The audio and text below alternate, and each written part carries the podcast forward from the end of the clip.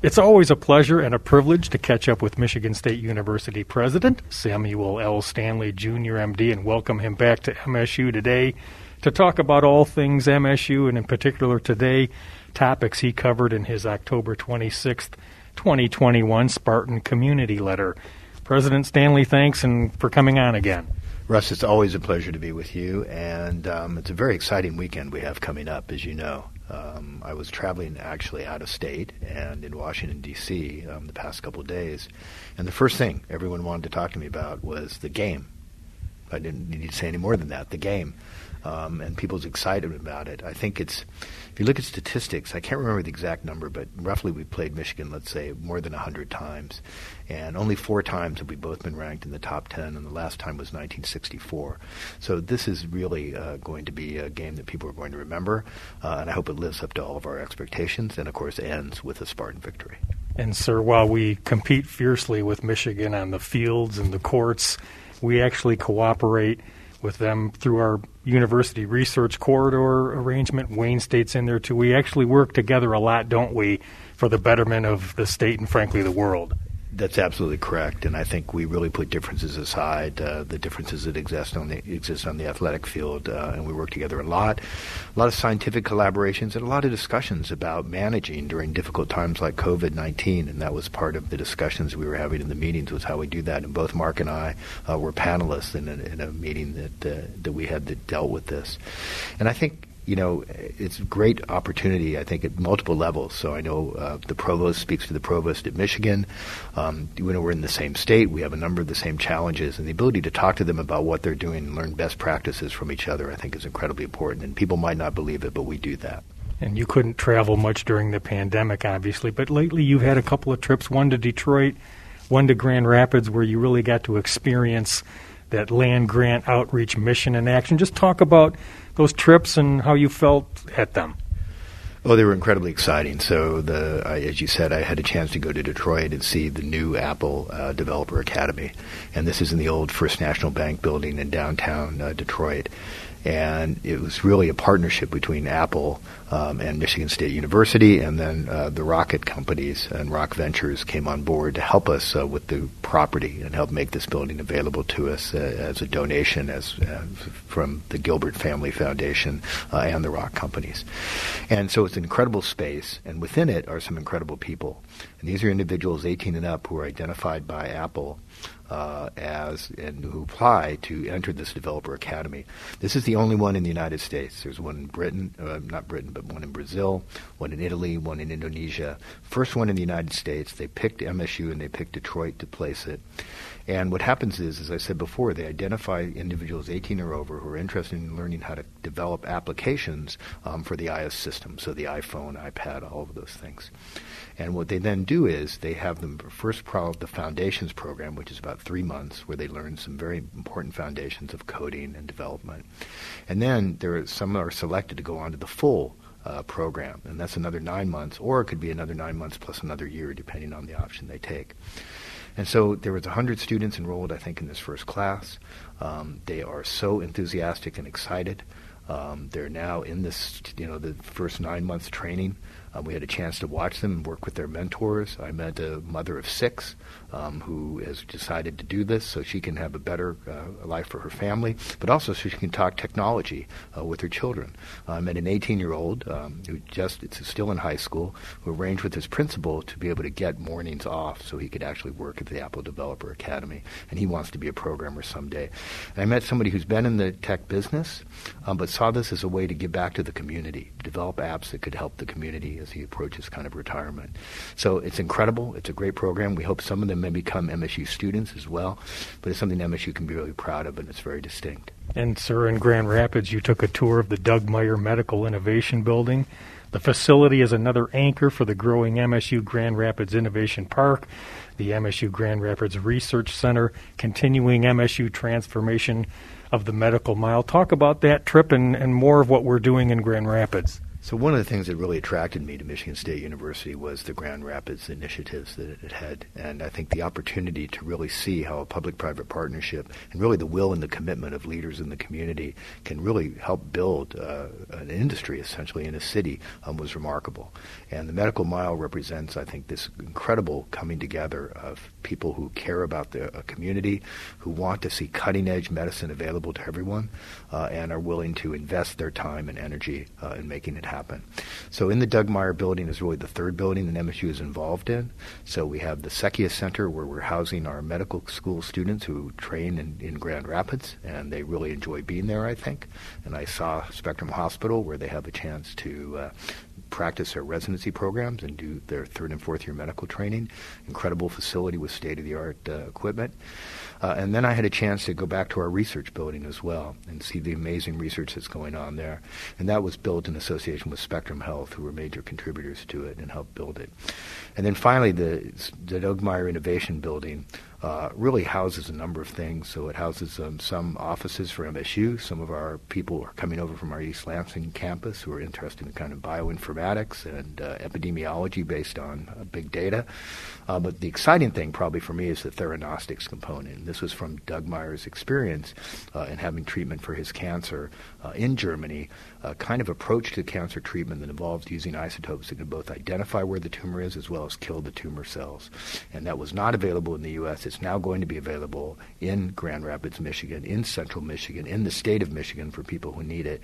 And that's something I think we can all be excited about. Visiting with President Stanley on MSU today, and sir, the university strategic plan is out.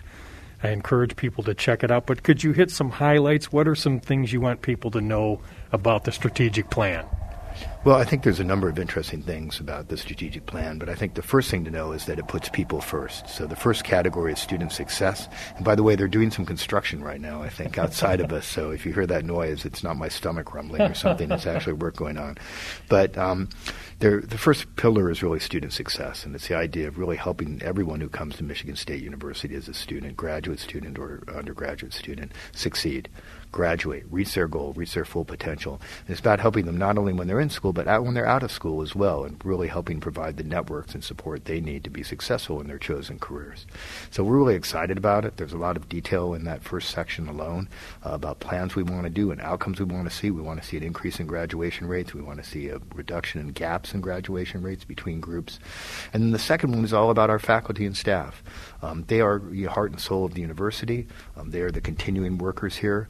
Um, and the difference they make is extraordinary. So, how do we make sure that their experience is a great experience? How do we make sure that this is a place where they want to come to work? This is a place where they can reach their full potential and succeed in their careers. And so, that's what we're working on as well. The provost and our HR group are spending a lot of time trying to figure out ways to make this happen.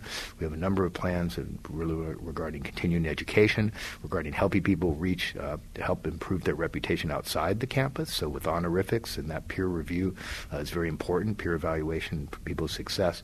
So a number of things there. And then it goes on. We're going to do work in health. We're going to do work in sustainability. And of course, we can't forget about our diversity, equity, inclusion and the efforts there. And last but certainly not least is our, least is our research and innovation. And a number of plans to how to grow that, anchored with the FRIB, uh, our amazing plant scientists, uh, and a number of other areas in our extension program that allows us to do outreach and to transform lives um, throughout the state of Michigan. And enhancing arts and culture on campus is part of what you'd like to do. And part of that is the Billman Music Pavilion was opened recently since we last talked, and uh, it's sort of like the facilities now have caught up with our world class music college, isn't that right? You really put it very well. I don't have much to add to that. The, the Billman Music Pavilion is a beautiful building, and it really, you know, we have the Minskoff Pavilion for Broad. We have the STEM building for STEM, which is incredible. And now with the Billman building, we have a building that, as you say, does justice to the outstanding music program. And the arts are so important. The humanities and arts are so important to the university. Um, they really give people ways to approach problems in different ways. They really facilitate creative thinking. Uh, beauty is something we can all appreciate.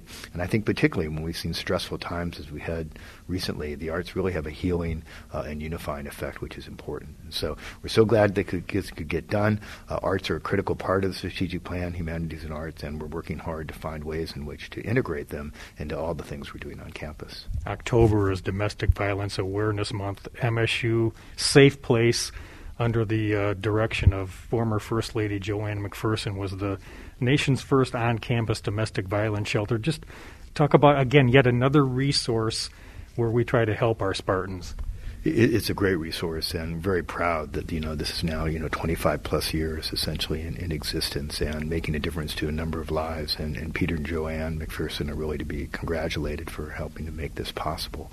Um, I think it's something people need to know more about. I think it's probably underutilized. I think there are probably people right now who are suffering from abuse who need help, uh, and this is a place where you can get it. So I encourage people to take a look at it, uh, read about it, uh, find out about it online because I think there are opportunities and in the community community letter I send, there's a link that sh- takes you to the safe place, and I encourage people to go there and understand the kind of uh, possibilities it has to help in a very, very difficult problem for our country and one we need to do more on. Another resource is our Student Veterans Resource Center. We have a lot of veterans on campus. Veterans Day is obviously in November. Talk a bit about that center. Well, I can't say enough about you know, thanks for our veterans and, and what they've done for our country. And both my uncle and my dad uh, fought in World War II, so uh, I'm very proud of the contributions they made to to the United States at that time. Um, so we, we don't want to forget about our veterans, and there's a number of programs that are available, and we want to make sure they're taking full benefit out of them. So one of the things that the Veterans uh, uh, Student Veterans Resource Center is designed to do is to help acquaint them with these services and the benefits they can get. And there's also uh, many opportunities to honor our, milita- our veterans and military affiliated students at MSU, uh, including supporting the center um, through scholarships so they can be financially challenged even if they have benefits such as the GI Bill.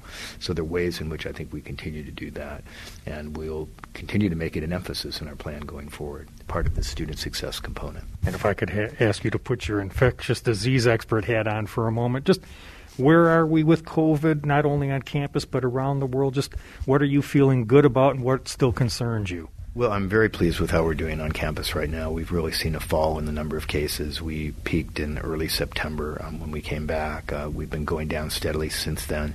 Little concerned about the state of Michigan. I haven't checked it in the past few days while I've been away, but they've been doing kind of a slow but steady rise uh, over the same time period. So while we've been falling dramatically, and actually the U.S. is falling dramatically, um, they have been kind of rising, and then Ingham County has been kind of stepwise in a very slow way increasing slightly. So I think the things we put in place are make are really having a positive effect. I think the vaccine uh, is making a huge difference, and the reason why we're getting to such low numbers now.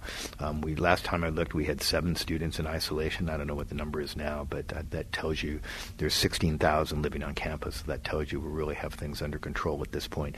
So everybody stick with it. Um, the mask wearing makes a difference, and to anybody who's not been vaccinated, um, please get vaccinated because we really are serious about the mandates. Um, they're really designed designed to protect the community, to allow us to come back safely, to allow us to experience college in the way we all want to experience college, and that's for faculty, staff, and students. And so um, I encourage you to do that. Um, what we're seeing is still the same thing as the pandemic progresses. It's the Delta variant, and what we know is is that the vaccine presents, protects you against the Delta variant, and if you're vaccinated, you have an incredibly low chance of dying or being hospitalized um, from Delta. If you're not vaccinated, you are taking a chance. And, sir, just as we close, what are you sort of thinking about? What are you optimistic about? Is there something keeping you up at night? Just preview for Spartans. What's what's ahead the next couple of months? Well, I think you know we we, we worry a little bit about the winter because flu season is coming, and uh, of course we know people will be inside more. We've taken advantage. I think we as, as students and faculty and staff have taken advantage of being outdoors, and we've had a fall that made it possible to do that. So I encourage people to continue to try and do activities outside when they can. Um, but I think, you know, I'm very optimistic about going forward. And I think uh, we are not going to, my prediction is that we're not going to experience the same winter as we did last year, which is a terrible winter for the United States. As you know, um, over December, January, and February, probably about 250,000 lives were lost during that time period. So I think things are going to be better because I think we have more people vaccinated and people are following these rules about indoor masking. Um, but I'm optimistic about uh, our football team. I'm optimistic about our basketball team. And I think we're going to see great things from the Spartans. Uh, Uh, as we approach toward the end of the year. Well, President Stanley, thanks again for visiting with me and, and sharing your insights with Spartans around the world. Uh, it's always my pleasure, and everybody be safe, and particularly this weekend. We're going to have a lot of folks here. We're going to be the center of the athletic universe, um, you know, over this on Saturday. So everybody be careful, please. Take care of yourself. Watch out for cars, pedestrians. Be careful, and uh, again, moderation in everything we do. Spartans will, and that's Michigan State University President Samuel L. Stanley Jr. MD. Keep up with all he's doing for us at President msu.msu.edu and follow along on Instagram at MSU Pres Stanley. And I'm Russ White. This is MSU Today.